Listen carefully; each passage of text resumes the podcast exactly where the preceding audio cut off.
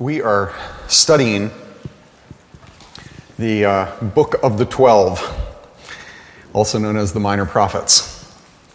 They're referred to as minor because their length is relatively brief. The Minor Prophets as a whole are shorter than Isaiah. As a whole, they're shorter than Jeremiah. As a whole, all 12 of them together, they're shorter than Ezekiel. That's why those are considered the major prophets and these are the minor ones. I think the nine chapters of Amos, the book we're studying today, may be some of the least familiar of all. And one of the reasons that we are probably so unfamiliar with Amos is because nearly the entire book is God's declarations of judgment. It's really just the last maybe nine verses of the book where there's an explicit hope given. The rest is judgment. I've explained in weeks past that one of the best ways of familiarizing ourselves with these very unfamiliar and intimidating books is by understanding just a very basic outline of Israel's history. And I've tried to state it very, very simply in three movements, and I'm going to do that again. You begin with the peak of Israel's strength in the ancient world, and that was under David and Solomon around 1000 BC. The second phase comes when, in the generation after Solomon, the kingdom splits into north and south. This happened just a little before 900 BC. The kingdom splits into the northern kingdom, sometimes referred to as Ephraim, with its capital in Samaria, and the southern kingdom, usually referred to as Judah, and its capital in Jerusalem. The third facet of Israel's history that's really critical to understanding the minor prophets is both northern and southern kingdoms were decimated by foreign armies. The northern kingdom in 722 BC, and then the southern kingdom about 130 years later in 586 BC. The northern kingdom was decimated by the Assyrians. Their capital was in Nineveh. You might remember Jonah was told by God to go and preach in the heart of enemy territory. The northern kingdom is decimated by Assyria with its capital in Nineveh. The southern kingdom is going to be decimated by Babylon, modern day Iraq. Their king back in the day was King Nebuchadnezzar, and he's going to come in 586 and finish the destruction of Jerusalem in the southern kingdom by torching the city and decimating the temple and taking the remnant away to Babylon as slaves. It's a little outline of Israel's history. We're now in our third of the minor prophets. We've studied Hosea, Joel, and now we're in Amos. Amos preaches just a few years before Hosea, right around 760, 750 BC, and we're going to see that especially in the first verse. Like Hosea, he is consistently warning, almost like a political commentator. Because of the culture's disintegration, because of the culture's immorality, the, the nation is going to collapse, the nation is going to fall. And of course, he's not well liked. The reason that we study these books is because God, the one true God, our God powerfully reveals himself to us in them. It's the reason we keep studying them. It's not because we just love hearing about judgment, it's because God reveals himself to us. And in order for us to live with an accurate view of God, we need to consistently be confronted with the God who's there, not the God we wish were there. In Hosea, God revealed himself as the jealous lover who hates unfaithfulness in his people, who judges unfaithfulness in his people, and who promises to change his people's hearts if they will submit to him. He will give them hearts of faithful devotion. This is what is accomplished in all who turn to Jesus, the one who enacted the new covenant we're still waiting for its perfection, but everyone who has come to God through Jesus has experienced a heart change so that we want to obey God. God's laws are not have tos, they're get tos. In Joel, God revealed himself to us as the one who is going to bring final judgment on this world in the day of the Lord, the day in which the Lord shows his extraordinary power. And now we come to Amos. I'm going to read from several segments of Amos. I invite you to follow along. As in the weeks past, much of today's message is actually going to be reading and offering brief explanations of the text. Let's begin in verse 1. The words of Amos, who was among the shepherds of Tekoa. He was a shepherd in that city. He saw this word concerning Israel in the days of Uzziah, king of Judah, and in the days of Jeroboam, son of Joash, king of Israel, two years before the earthquake. There are a couple critical pieces of information here. Two I want to point out. One is that he's from Tekoa. That's in Judah, just a few miles south of Bethlehem. But it's going to be interesting because we're going to read that his main mission is to northern Israel. He's from southern Israel, and he is called by God to preach in the north. That is a risky thing to do. Imagine what it would have been like in the Civil War to cross the Mason Dixon line and tell people on the other side how wrong they were. Second, we're given a pretty specific time frame for Amos's ministry by locating it in the reigns of Uzziah and Jeroboam. And as I said earlier, that is around 760 BC. So he's preaching to the north about 40 years before the north falls to Assyria. Now, let me give just a sampling of a few verses. Amos 1 2. And Amos said, The Lord roars from Zion he utters his voice from Jerusalem. The pastures of the shepherds mourn, and the top of Carmel, the mountain in the north, withers. Thus says the Lord For three transgressions of Damascus, and for four, I will not revoke the punishment. Jump down to verse 6. Thus says the Lord, for three transgressions of Gaza, and for four, I will not revoke the punishment. Jump down to verse 9. Thus says the Lord, for three transgressions of Tyre, and for four, I will not revoke the punishment. Verse 11. Thus says the Lord, for three transgressions of Edom, and for four, I will not revoke the punishment. Verse 13. Thus says the Lord, for three transgressions of the Ammonites, and for four, I will not revoke the punishment. And then, chapter 2, verse 1 Thus says the Lord, for three transgressions of Moab, and for four, I will not revoke the punishment. Amos begins with six messages that focus on how God has determined to bring judgment on six of Israel's neighbors for their awful treatment of other peoples, including Israel. This judgment, all of these proclamations of judgment, are largely going to be fulfilled in just a few decades when Assyria decimates the region. Right? Records show that Assyria decimated Tyre and Gaza, among other areas. Now, you can imagine that as Amos preaches these first messages in northern Israel about God's judgment on their neighbors, how's Israel reacting? You might have heard cheering. Yes, preach it, Amos. Down with our neighboring enemies. But in a sense, the Lord sets a hook because his seventh and eighth messages are against southern Israel and northern Israel because they're guilty of the exact same things as their neighboring countries. God is no respecter of persons.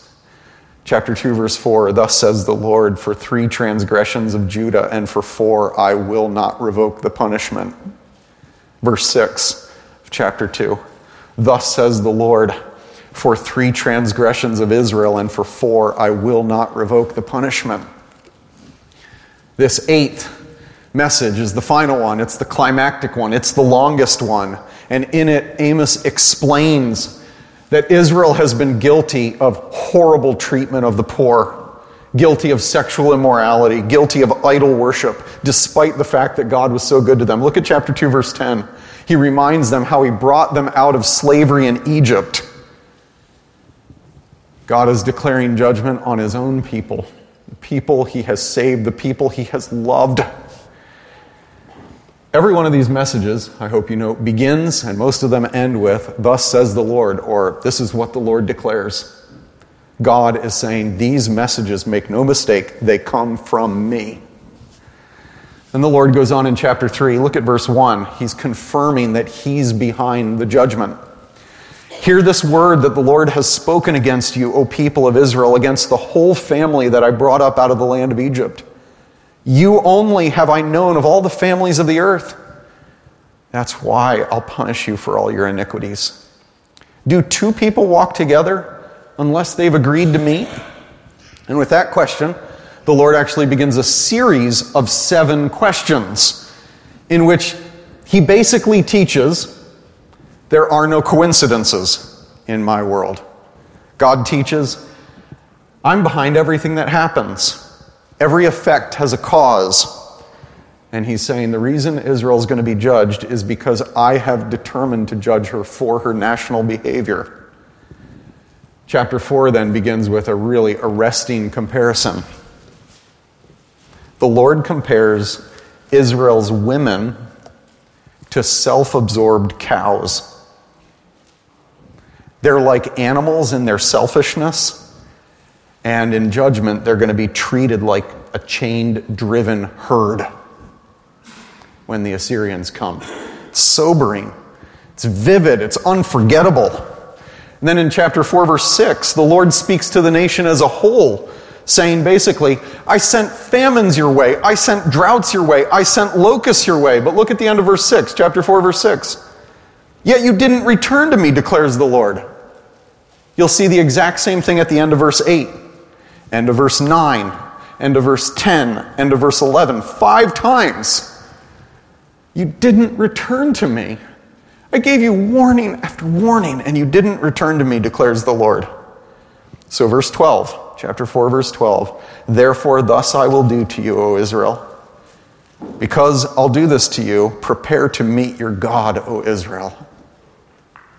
For behold, he who forms the mountains and creates the wind and declares to man what is his plans, who makes the morning darkness and treads on the heights of the earth, the Lord, the God of armies, is his name. Hear this word that I take up over you in lamentation. O house of Israel. Fallen, no more to rise, is the virgin Israel, forsaken on her land with no one to raise her up. For thus says the Lord God the city that went out a thousand will have a hundred left. And that which went out a hundred will have ten left to the house of Israel. For thus says the Lord to the house of Israel Seek me, and you'll live but don't seek Bethel. And he goes on to list other places where they've set up idol temples. There were golden calves set up in Bethel. Instead, verse 6 seek the Lord and live. Look at verse 8. He who made the Pleiades and Orion and turns deep darkness into the morning and darkens the day into night who calls for the waters of the sea and pours them out on the surface of the earth. The Lord is his name. He makes destruction flash forth against the strong. Chapter 5 ends, if you look at verse 13, with God counseling the godly. Keep silent because the days are evil. That's a phrase that Paul alludes to in Ephesians 5. God counsels, look at chapter 5, verse 15. Hate evil and love good. Perhaps the Lord will be gracious. Paul echoes that in Romans 12. Hint the Apostle Paul loved Amos. And yet, Amos announces, verse 18, chapter 5, verse 18, the day of the Lord's judgment is going to come on you, the northern kingdom.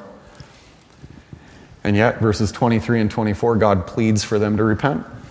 Take away from me the noise of your songs, chapter 5, verse 23. To the melody of your harps I won't listen, but instead let justice roll down like waters and righteousness like an ever flowing stream. That second verse has become very famous in our culture because of the way Martin Luther King Jr. used it in his I Have a Dream speech. Let justice roll down like waters and righteousness like an ever flowing stream. In this passage, God tells his people, Israel, I don't want worship songs coming from people whose lives evidence no change. Then in the final chapters, Amos continues to prophesy God's coming judgment. In chapters 7 through 9, he relays five visions of judgment that he receives. After the first and second visions in chapter 7, Amos prays that God will relent. And God says, I will. It won't happen. But after that third of five visions, God says, There's no more going back, no more grace. And the book takes a really interesting turn in chapter 7, verse 10 when we're told how the high priest in northern Israel reacted to Amos's words. Chapter 7, verse 10. Then Amaziah, the priest of Bethel, this was one of the places where a golden calf was set up. He sent to the king, Jeroboam, saying, Amos has conspired against you in the midst of the house of Israel. The land is not able to bear his words. This is what Amos has said. Jeroboam's going to die by the sword, and Israel's going to go into exile from the land. And Amaziah said to Amos, O seer, or you who sees visions, you prophet, flee away to the land of Judah, go back to your home, and eat bread there, prophesy there, but never again prophesy at Bethel. This is the king's sanctuary, it's a temple of the kingdom. And Amos answered and said to Amaziah, I was no prophet nor a son of a prophet. But I was a herdsman, was a shepherd, and a gardener of sycamore figs. But the Lord took me from following the flock, and he said to me, Go prophesy to my people Israel. So hear the word of the Lord. And Amos predicts that Amaziah's family is going to face severe consequences, and that the nation is certainly going to be overthrown by the Assyrian military. According to Amos 8 9, the next chapter, when God's judgment falls, it's going to be like the lights of the nation are turned out. It says it's going to be darkness at noon when that military invasion comes in. And the nation, chapter 8, verse 11, will experience on that day the worst famine ever. Not a famine of bread, but a famine of hearing the words of the Lord when the Assyrian army is surrounding, God will be silent. The opportunity for repentance and deliverance will be past. It's going to be judgment. Judgment. And Amos preaches this judgment all the way through chapter 9, verse 10. After this fifth vision concludes, look at chapter 9, verse 10. God says, All the sinners of my people will die by the sword. Those who say, Disaster is never going to overtake us, it's going to fall on them. And then in verse 11, chapter 9, verse 11, out of the amazing heart of God comes this. In that day, I'm going to raise up the booth of David that's fallen and repair its breaches and raise up its ruins and rebuild it as in the days of old, that they may possess the remnant of Edom and all the nations who are called by my name, declares the Lord who does this. We got to pause here, keep a hand in Amos, and you got to go over to Acts 15, the New Testament, fifth book of the New Testament. Jump over to Acts 15 real quick. This is where many leaders from many churches have come to Jerusalem to debate whether Jewish laws should still be observed by the Gentiles. Acts 15, Look at verse 16. Uh, 15, let's start there. And with this, the words of the prophets agree that the Gentiles are now coming into the people of God, just as it's written. After this, I will return and I will rebuild the tent of David that's fallen. I'll rebuild its ruins and restore it, that the remnant of mankind may seek the Lord and all the Gentiles who are called by my name, says the Lord, who makes these things known from of old. Therefore, my judgment this is in the Jerusalem Council 800 years after Amos. My judgment is that we should not trouble those of the Gentiles who turn to God with the whole Jewish law. In other words, James and Peter and Paul and other church leaders who are represented there in Jerusalem say Amos, the rebuilding, the renewal of God's people is beginning as the church starts expanding, as Jews and Gentiles, people of every background, are coming to faith in Jesus. Hmm. Back to Amos, chapter 9.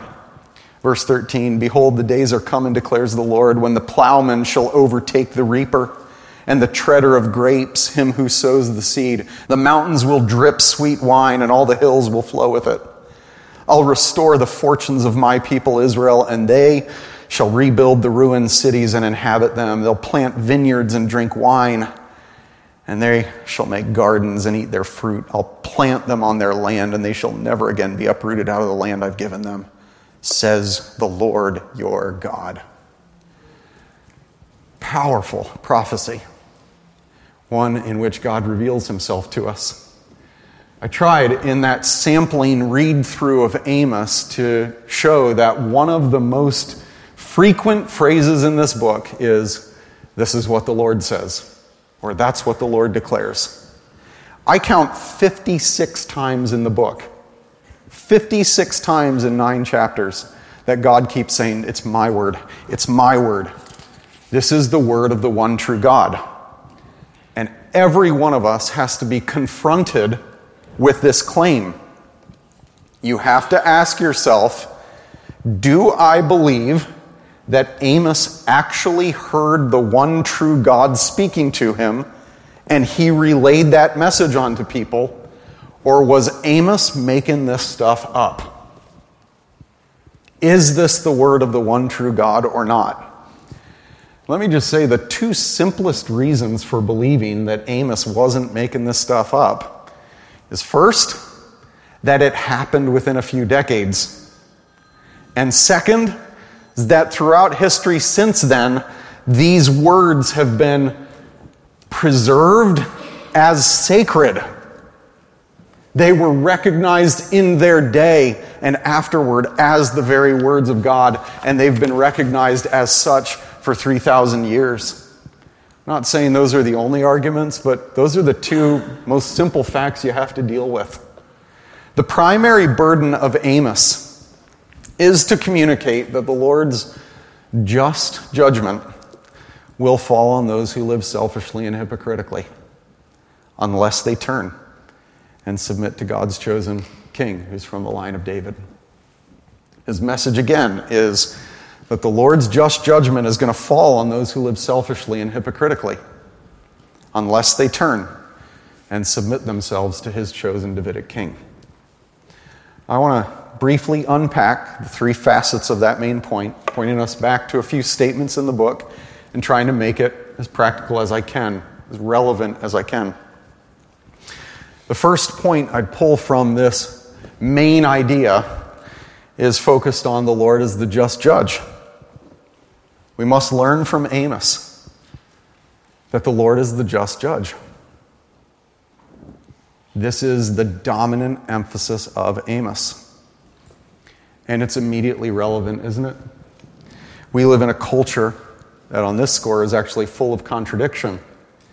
If you've been reading the headlines just for the last week, not to mention the past few centuries, ever since newspapers have been in existence, you'll know that our culture is consumed with a desire for justice. And yet, at the same time, one of the problems, one of the most recurring problems of our society is that our society hates traditional views of God, that He is a God of justice. He is a God who issues consequences for our actions, He's a God who punishes. Millions of people ask, it's one of the most common questions and arguments against Christianity how could a good God sentence people to prison and hell? It's a question of justice. And we're contradictory. We desire justice, and yet our culture as a whole despises God's justice. The book of Amos works through in detail nine chapters of God's just judgment. And I just want to echo those first eight statements that, that Amos introduces the book with, where God says, I will not relent in punishing people for their crimes. We as Christians do not need to be shy or embarrassed that the God of the Bible is just, strictly just, and severely just. We have to realize instead that God's justice is the only hope for this world's injustice. Pure, perfect justice is coming. Things will not always be as they are. The only hope for this world is a perfectly just God, and Amos presents him to us. Secondly, learn from Amos that the Lord hates selfishness and hypocrisy. On behalf of God, Amos is excoriating the people's selfishness. Their selfishness with money. The people are gorging themselves with food and alcohol. Selfishness with sexuality. People are engaging in sexual relations outside the covenantal oneness of marriage. And Amos is exposing the social ramifications of this selfishness. My personal anger, it doesn't just affect me, it affects my children. My personal debt limits my ability to give to the gospel's advance. My personal porn addiction divides me from my wife, and it fuels sex trafficking nationally and internationally. I can't sin and not affect others. I might think I'm doing it in private. I am not. My selfishness spills over and affects my family. It affects my community. It affects my coworkers. It affects my world. There is no way of me saying, I'm going to sin privately and it only affect me. It can't happen, not in God's creation. And yet, in our day that is so concerned about social justice, most of the social justice of our day is, is calling out symptoms rather than causes. The problem with our world is that we're not right with God. And if we don't fix people at the core, we can put band aids on things, but we can't fix things. Sociological research has demonstrated that two of the most systemic ways to pursue social justice in our day are through supporting conversionary Protestant missions and through supporting traditional marriage. First, Robert Woodberry's research. I actually share this now all the time in our new members class. His research team at the University of Texas has demonstrated over a few decades that the fastest way you turn a third world country into a first world country is through, quote, conversionary Protestant missionaries. If you want to raise a nation's economic status, health, literacy, and education for women, Woodberry says, My research demonstrates, my peer reviewed research demonstrates, my despised research demonstrates. People have tried to poke holes all through my research, but it still demonstrates. If you want to take a third world country to a first world country, send them conversionary Protestant missionaries. Further, the Witherspoon Institute at Princeton demonstrates that if you want to improve people's economic status, increase their lifespan, decrease their depression and risk of suicide, give them a stable home with a committed mom and dad. 2008 publication marriage and the public good reports quote when marital breakdown or the failure to form marriages becomes widespread Society is harmed by a host of social pathologies, including increased poverty, mental illness, crime, illegal drug use, clinical depression, and suicide. It's page six of their, their summary report. Yet we live in a society where those most concerned about social justice despise gospel missionaries and they despise traditional marriage. We are ripe for judgment. And I'm going to pull God speaking through Amos on you. It's not just selfishness, it's hypocrisy. As much as God hates selfishness and its negative effect on others, God also hates religious hypocrisy. He is not interested in worship from people whose lives evidence no change. And we, as American evangelicals, have to take this to heart. American evangelicals are known all over YouTube for their megachurches, lights, smoke, loud worship.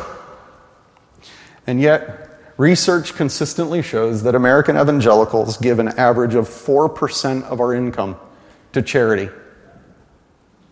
And that evangelical Christian singles engage in premarital sex and marrieds in no fault divorce almost the same as our non Christian counterparts.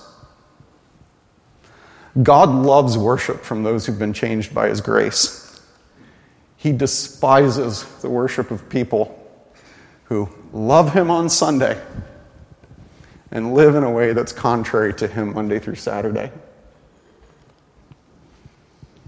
We might hear the first bit say, Yeah, preach it. Our culture's bad. Let's start at home. Third, the Lord offers hope to those who submit to his chosen king.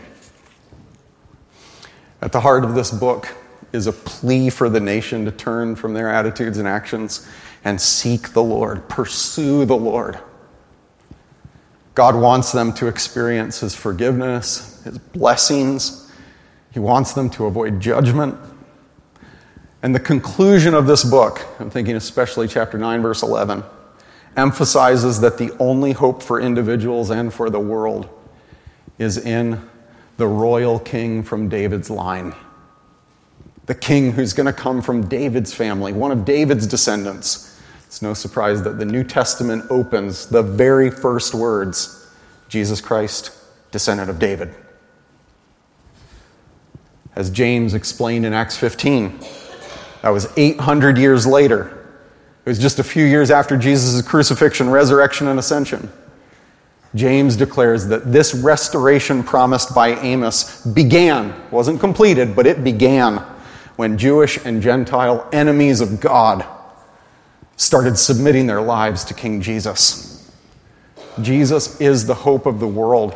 It's incredible that God offers selfish hypocrites like us forgiveness and, and clearing of guilt so that we don't have to be judged. It's just awesome. That's how the book of Amos ends. There's a profound depiction. If you're in Amos, just look at chapter 8, verse 9. I pointed it out in passing earlier. A profound depiction of the coming judgment on the nation. God says, on that day, He's describing the military invasion of Assyria. On that day, declares the Lord God, I'll make the sun go down at noon. That's powerfully describing what it's going to be like when the armies of Assyria invade Israel and ruin the people's lives. You're going to think it's daytime and the lights are going to go out. And yet, do you hear in this the echo of Matthew, Mark, and Luke, who point out that on the day of Jesus' crucifixion, literally the lights went out at noon. The sun on the day of Jesus' crucifixion went black at noontime as he was dying on the cross, bearing the judgment of God we deserve for our rebellion. So, According to the prophet Amos, especially as we read him from a few millennia later, we know that the only hope we have is Jesus. Personally and universally, the only hope we have is Jesus. We can either embrace Jesus, knowing that he experienced the judgment of God, darkness at noon in our place, or we can face the judgment of God personally as we experience darkness at noon that's going to fall on the earth as God judges it. If you've never submitted to Jesus as David's royal descendant, God's chosen king to rule on planet Earth, if you've never acknowledged that he was crucified bearing the judgment that you deserve, I urge you to submit your life to Jesus today. Call out to him to be your Lord and Savior. He's your only hope. I want to end actually by pointing you back to chapter 5. Consider the description of God in Amos 5 8. The Lord is the one who made the Pleiades and Orion, who turns darkness into dawn and darkens day into night, who summons the waters of the sea and pours them out over the face of the earth. That is, you might mark it in your Bible, an ancient biblical depiction of lake effect precipitation. he summons the waters of the lake and pours them out over the face of the earth. Yahweh, I am, is his name. The great I am is the maker of Orion, the hunter constellation. Many of you know that modern astronomy now tells us that center star in Orion's sword coming off of his belt is unspeakably magnificent. It's the Orion Nebula. 1,300 light years away, and it's the closest star cloud to Earth. If you just measured that one star from end to end, it's 20 light years across. And if you bottled up all the mass of the Orion Nebula, 2,000 times greater than our sun. And God says, I'm the maker of Orion.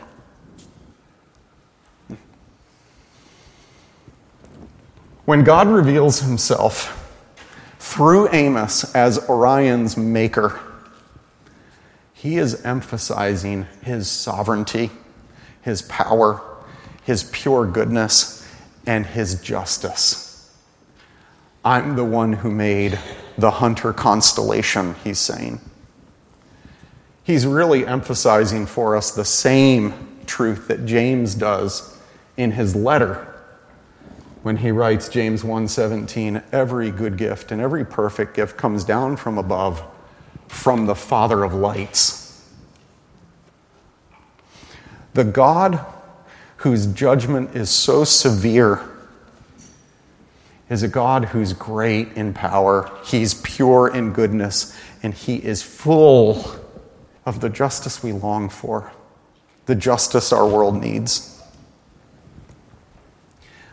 I encourage you to remember that with thankfulness and awe every time you see the hunter in the skies.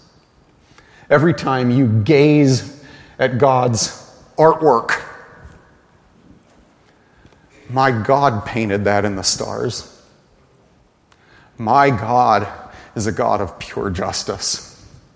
He is a God of pure goodness. He's also a God who doesn't change. And considering that He made Orion Nebula, He's probably a God I'm not going to understand. And I'm going to give my life to him. May Amos impact all of us.